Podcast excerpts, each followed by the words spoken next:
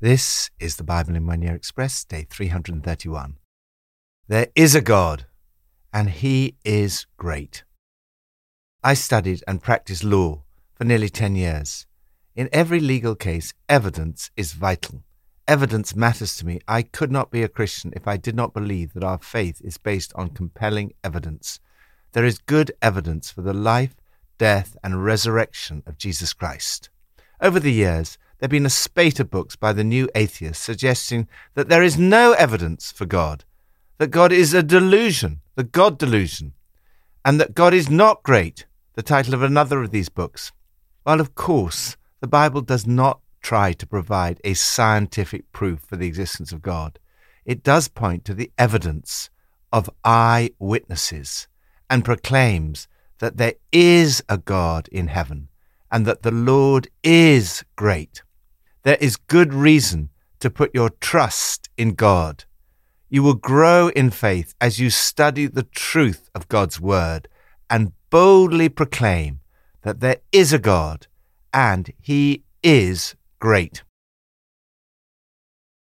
From Psalm 135, I know that the Lord is great, that our God is greater than all gods. Proclaim the greatness of God. God so good. This is the claim of the psalmist. The Lord is great. He remembers God's relationship with His people. He sees the world that God created and sustains, and he testifies to God's wonderful protection. This range of experience and evidence underpins his belief in the greatness of God. Respond to God's greatness in worship. Again and again, the psalmist calls us to praise the Lord, a call that is repeated in various forms 5 times in the first 3 verses. Praise the Lord. Lord, today I want to praise you and worship you. I trust you with my life again today. New Testament from 2 Peter 1. Simon Peter, a servant and apostle of Jesus Christ, to those who through the righteousness of our God and Saviour Jesus Christ have received a faith as precious as ours, grace and peace be yours in abundance through the knowledge of God and of Jesus our Lord. His divine power has given us everything we need for a godly life through our knowledge of Him who called us by His own glory and goodness. Through these He has given us His very great and precious promises, so that through them you may participate in the divine nature, having escaped the corruption in the world caused by evil desires. For this very reason, make every effort to add to your faith goodness, and to goodness knowledge, and to knowledge self-control, and to self-control, perseverance, and to perseverance, godliness, and to godliness, mutual affection, and to mutual affection, love.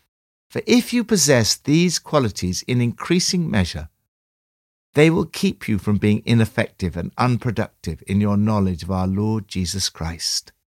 But whoever does not have them is short-sighted and blind, forgetting that they've been cleansed from their past sins.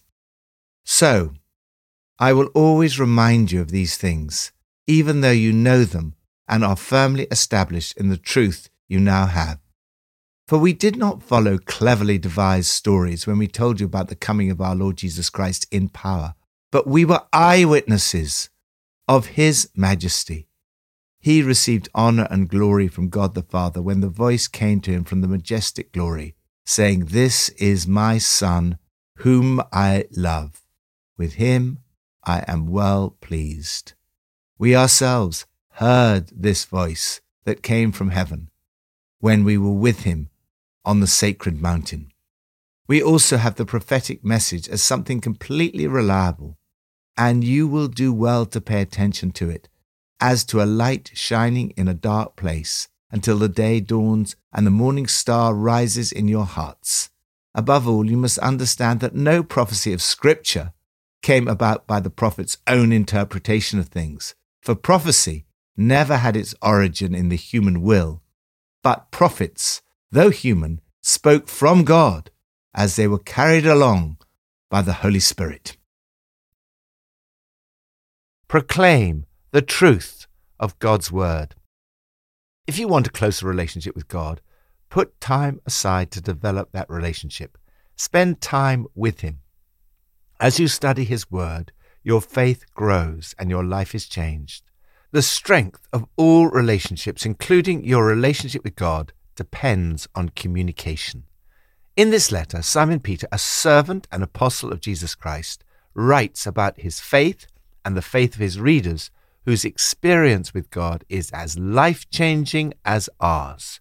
Your faith is precious. Grace and peace are two of the most precious gifts you can ever experience in life.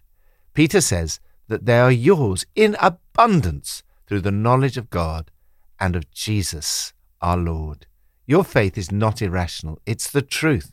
Some people today think that the Bible is full of cleverly invented stories. But Peter writes, "We did not follow cleverly invented stories when we told you about the power and coming of our Lord Jesus Christ, but we were eyewitnesses of His majesty." Peter is talking particularly about the Transfiguration, when he witnessed the revelation of Jesus' glory and identity. He testifies, "We saw it with our own eyes." A witness is a word used for someone who gives evidence in a court of law. The evidence about Jesus is more akin to legal evidence than mathematical or scientific proof. There is evidence from eyewitnesses. Faith is not irrational. It's based on what they saw. Peter asserts, "We couldn't be more sure of what we saw and heard." There are good reasons to believe. Peter also reminds them of the power and trustworthiness of Scripture. The main thing to keep in mind here is that no prophecy of Scripture is a matter of private opinion. And why? Because it is not something concocted in the human heart. Prophecy resulted when the Holy Spirit prompted men and women to speak God's word. The Holy Spirit still speaks through these words of Scripture. As you experience His presence and power through them, they reinforce the truth of your faith. Faith is not just a set of ideas. It changes the way you live your life. Peter explains that through the Holy Spirit, God's divine power has given us everything we need for life and godliness. In light of this, he explains that you need to complement your basic faith. Then Peter lists various qualities you need to seek to develop: good character, spiritual understanding, alert discipline, passionate patience, reverent wonder, warm friendliness, and generous love, each dimension fitting into and developing the others. These things will keep you from being an ineffective Christian and help you to remain strong in your faith until the end. God, thank you that our faith is based upon the solid testimony of eyewitnesses and upon our experience of a relationship with you. Help me to grow in that relationship as I trust the truth of your word. Old Testament from Daniel 2 and 3. Daniel replied, "No wise man, enchanter, magician, or diviner can explain to the king the mystery he has asked about. But there is a God in heaven who reveals mysteries. As for me, this mystery has been revealed to me, not because I have greater wisdom than anyone else alive, but so that your majesty may know the interpretation and that you may understand what went through your mind. The God of heaven will set up a kingdom that will never be destroyed, nor will it be left to another people. It will crush all those kingdoms and bring them to an end, but it will itself endure forever. This is the meaning of the vision of the rock cut out of the mountain, but not by human hands, a rock that broke the iron, the bronze, the clay, the silver, and the gold to pieces. The great God has shown the king what will take place in the future. The dream is true, and its interpretation is trustworthy." Proclaim that there is a God. Refuse to conform to the standards of the world. Have the courage to proclaim that there is a God in spite of what others may be saying and doing. I once knew a godly man nicknamed Gibbo, who when he was young worked as a clerk at Selfridge's, the London department store. One day, when the owner, Gordon Selfridge, was there, the telephone rang and Gibbo answered it. The caller asked to speak to Gordon Selfridge. Gibbo passed on the message and Selfridge replied, "Tell him I'm out." Gibbo held out the receiver to him and said, "You tell him you're out."